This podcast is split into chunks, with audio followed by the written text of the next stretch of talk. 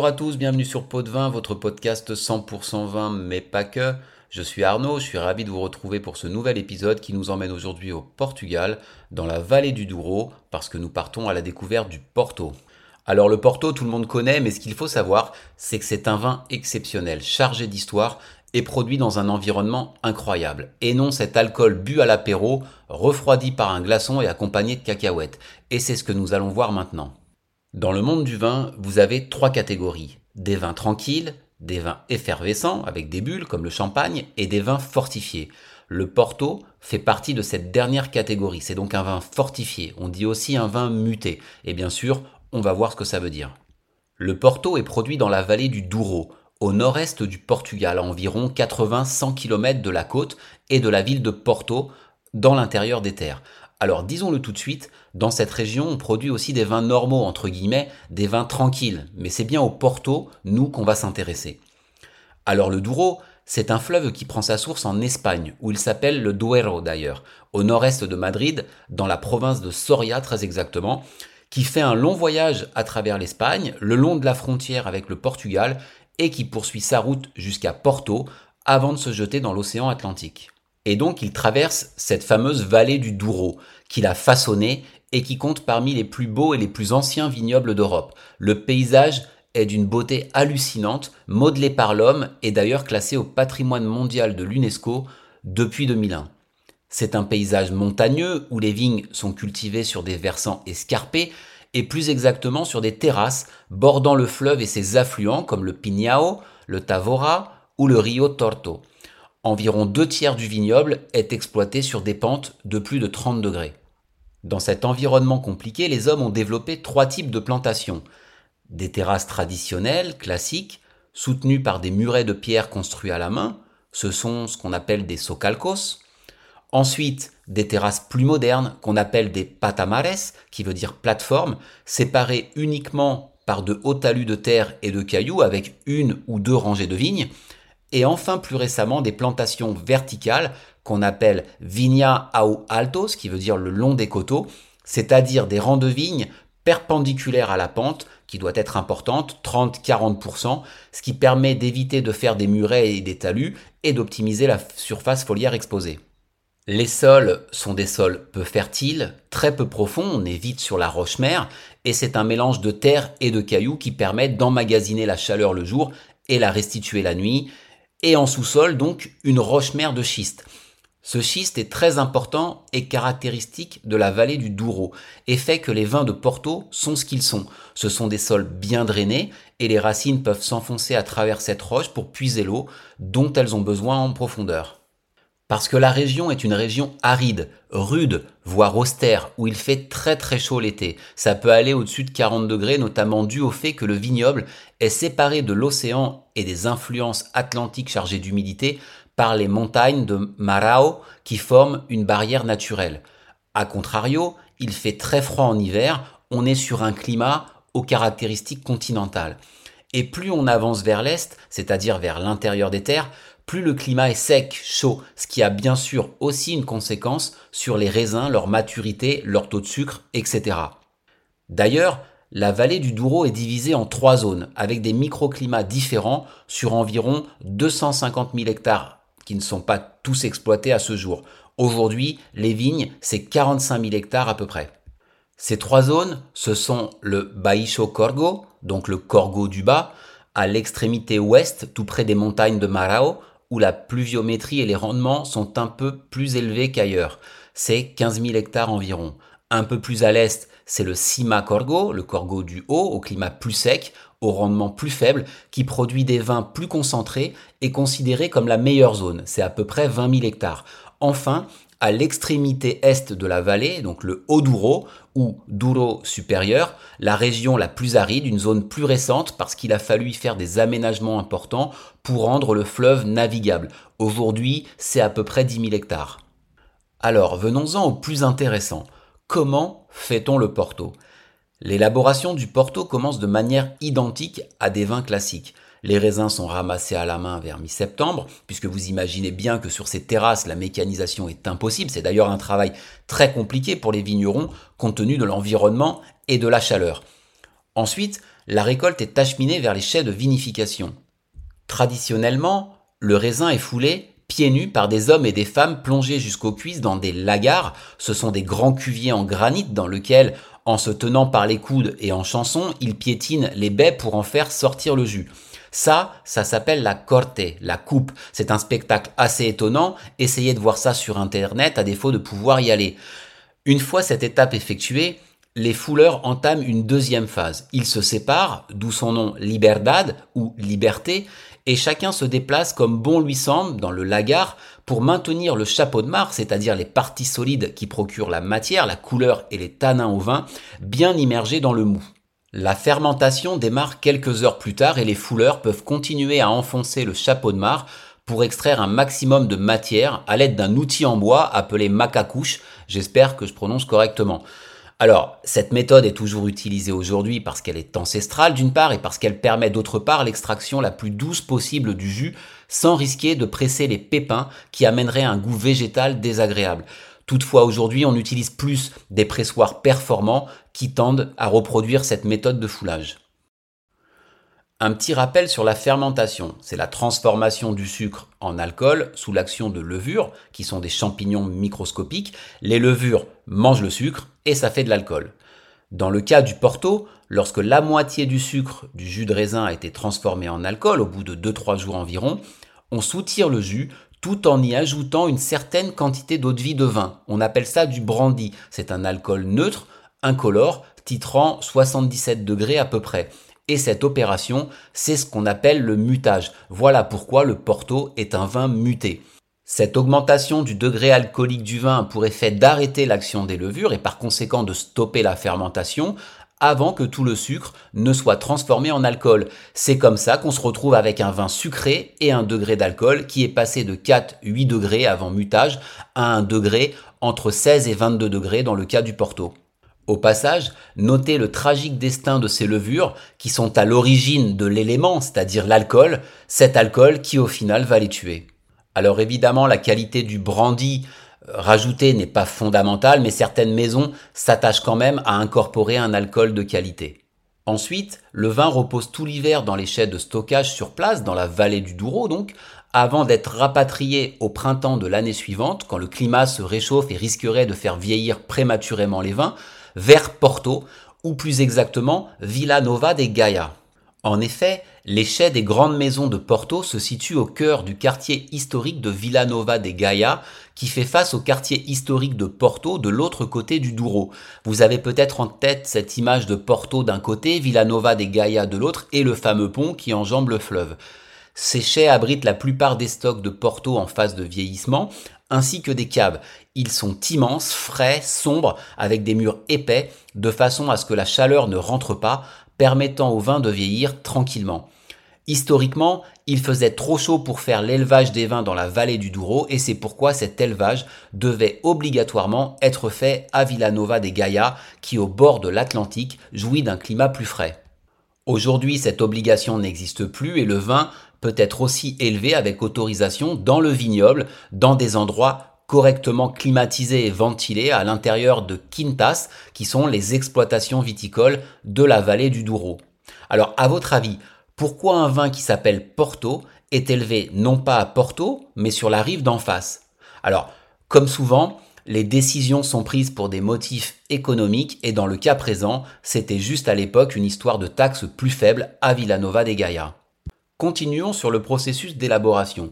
Une fois que le vin arrive au chai, les maisons de vin décident de son utilisation et de son élevage, parce qu'il n'y a pas un vin de Porto, mais une multitude qui diffèrent notamment selon la méthode d'élevage. Il y a des Porto blancs, des Porto rouges qui sont les plus connus, mais aussi des Porto rosés. Les Porto rosés, on ne va pas trop en parler parce que ce ne sont pas ceux qui ont le plus d'intérêt. Ce sont des vins qui ont été créés dans les années 2000 et en général, ça se boit à l'apéro. À l'apéro, vous pouvez ouvrir aussi un Porto blanc qui marche bien avec du Schweppes, c'est le fameux Portonique. Avec d'autres cocktails également, les barman peuvent s'en donner à cœur joie. Le Porto blanc va de l'extra sec à l'extra doux. Il y a aussi des mentions d'âge, des catégories comme le Old White, Old Reserve, Very, very Old Reserve. Bref, il y a pas mal de choses. Nous, on va s'intéresser plutôt au Porto rouge. Globalement, les portos sont des assemblages de plusieurs cépages, plusieurs parcelles et plusieurs années. Il y a deux types de portos, les rubis et les tawny. Ils sont faits de la même façon et c'est leur méthode d'élevage qui les différencie. Ils peuvent être élevés en grand foudre de chêne ou en cuve avec un élevage à l'abri de l'air, ce sont les rubis, ou en petit fût et suivre un élevage oxydatif avec plus de contact avec l'air, ce sont les tonis. On va voir ça en détail, commençons par les rubis. Les porto rubis sont élevés dans des cuves inox ou dans des foudres de 10 000 à 100 000 litres, des foudres énormes, ce qui permet d'avoir un vin avec très peu de contact avec le bois et avec l'air et de conserver la couleur rubis initiale et les arômes fruités des raisins ce sont des arômes fruités de cerises, de mûres et, de cassis. Les Porto Rubis classiques sont des assemblages, ne sont pas millésimés et mis en bouteille rapidement. On est sur un élevage court, pas plus de deux ans. Ce sont des Porto de base, on va dire, à consommer rapidement. Le Porto Rubis Réserve, c'est la même chose, mais en un peu plus qualitatif. Ensuite, il y a le Porto Vintage. Et là, c'est le Nec Plus Ultra. C'est un vin qui n'est produit que les années exceptionnelles, en général 3 par décennie, même si aujourd'hui il y a des maisons qui en produisent quasiment tous les ans. C'est donc un Porto millésimé, d'une grande complexité. Il séjourne entre 2-3 ans en foudre et ce sont des vins qui vieillissent des décennies en bouteille. Notez que vous pouvez trouver parfois aussi des single Quinta Vintage. Ce sont des vintage dont les raisins ne proviennent que d'une seule exploitation. Ensuite, il y a le Late Bottled Vintage. C'est un vin millésimé également, mais vieilli plus longtemps dans le bois, puisque son nom signifie mis tardivement en bouteille, 4 à 6 ans, et qui sont prêts à consommer dès la mise en bouteille, même si certains peuvent vieillir en bouteille également plusieurs années. Ce sont des vins plus accessibles que les vintage et moins chers. Le Porto Ruby marche bien avec les fromages, des fromages crémeux comme le brie pour les réserves, des fromages à pâte persillée comme le Chilton ou le Roquefort pour le vintage, avec le chocolat aussi, un carré ou un bon gâteau, un fondant par exemple. Attention, une fois qu'ils sont ouverts, ils doivent être bu rapidement parce qu'ils sont sensibles à l'oxydation, comme les vins tranquilles. Pensez quand même que ce sont des vins sucrés et le sucre tapisse le palais et l'anesthésie. Donc moi personnellement, je préfère ce type de vin en fin de repas et des vins avec une belle acidité en début de repas pour au contraire aiguiser les papilles. Ensuite, la seconde famille, ce sont les Taoni. Les Porto Taoni sont des portos élevés en petits fûts qu'on appelle des pipas d'environ 550-650 litres. Ils ont donc un contact avec l'oxygène plus important et évoluent plus rapidement que le porto élevé en foudre de grande capacité. Ils peuvent être élevés pendant des décennies et au fil du temps, ils s'oxydent et perdent leur couleur rouge pour prendre une couleur ambrée, un petit peu fauve, dite tawny. Ici, on ne cherche pas les tanins ou le bois, d'ailleurs les fûts sont des fûts de plusieurs vins ayant été utilisés préalablement dans le Douro, mais on cherche l'oxydation. Leurs arômes passent d'arômes fruités à des arômes tertiaires de fruits secs, de caramel, de noix, d'épices douces également, et plus le contact avec le bois est prolongé, plus ces arômes s'intensifient. Ça donne des vins riches, moelleux, très soyeux. Vous avez donc des toniques classiques qui restent un temps court en fût, deux ans à peu près, des toniques vieillis plusieurs années en fût avec mention d'âge, 10, 20, 30 et plus de 40 ans d'âge. Juste une petite précision, quand on dit 20 ans d'âge par exemple, il s'agit d'une moyenne d'âge des vins qui sont incorporés dans ce vin-là. Si vous mélangez des vins de 10 ans de 30 ans, ça vous donne un Taoni 20 ans d'âge. Il y a aussi des Taoni réserves et enfin des Colheita, ce qui veut dire cueillette en portugais, qui sont des vins de qualité supérieure provenant d'une seule vendange, donc des Taoni millésimés, qui séjournent en fût pendant des laps de temps variables, mais jamais moins de 7 ans avant d'être mis en bouteille. Ce sont des vins qui ne vieillissent plus en bouteille, les Taoni.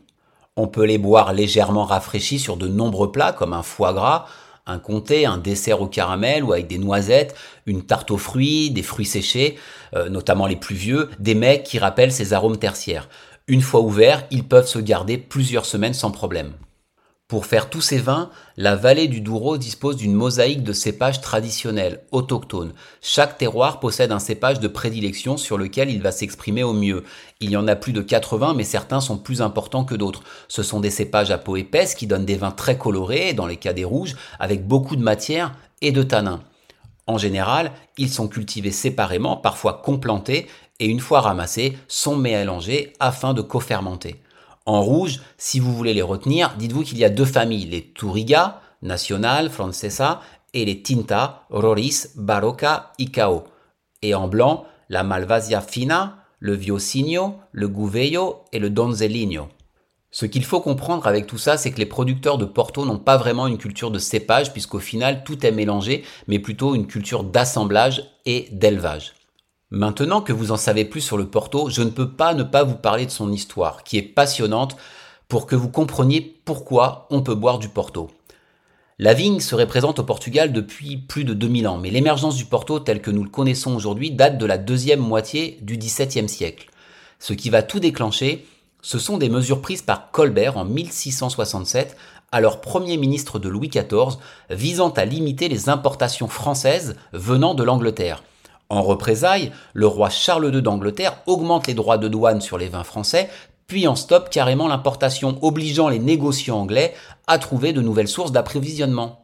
Ils vont donc se tourner vers leurs amis portugais, d'autant que l'Angleterre et le Portugal sont déjà en étroite relation depuis la signature de différents traités commerciaux et cela déjà depuis le XVe siècle. Comme les vins des régions côtières portugaises qui sont beaucoup plus humides sont un peu maigrelets pour nos amis anglais, les marchands s'intéressent aux vins plus charpentés de l'intérieur des terres, une région beaucoup plus chaude et ensoleillée. Vous l'aurez compris, le Douro. Oui mais voilà, c'est une région montagneuse qui rend impossible le transport du vin jusqu'au port de la côte par voie terrestre.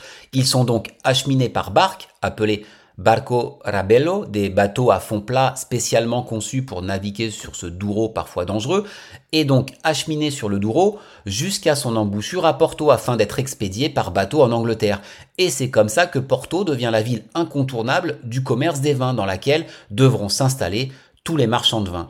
Et même si les vins proviennent d'une zone située à 80 km à l'est de la côte, les vins prennent le nom du port à partir duquel ils sont exportés. Vinho do Porto, le vin de Porto. Le problème, c'est que la route est longue jusqu'en Angleterre et quand les vins y arrivent, bah, c'est plus très bon. Pour les protéger, on a l'idée de les fortifier, c'est-à-dire rajouter de l'alcool avant expédition. Donc on y ajoute une petite quantité d'eau de vie qu'on appelle le brandy, qui augmente le degré d'alcool du vin et l'empêche de s'abîmer. Alors un personnage important dans l'histoire du Porto est le marquis de Pombal. Dans la deuxième partie du XVIIIe, alors que tout allait bien pour les vins du Douro, la demande chute notamment en raison de fraude et de mauvaise qualité de vin. Le marquis de Pombal, alors Premier ministre, entreprend en 1756 de réglementer le négoce du Porto, qui passe sous le contrôle de l'État, et de délimiter la zone de production du Douro par 335 bornes de granit, des gros blocs appelés Marcos Pombalinos.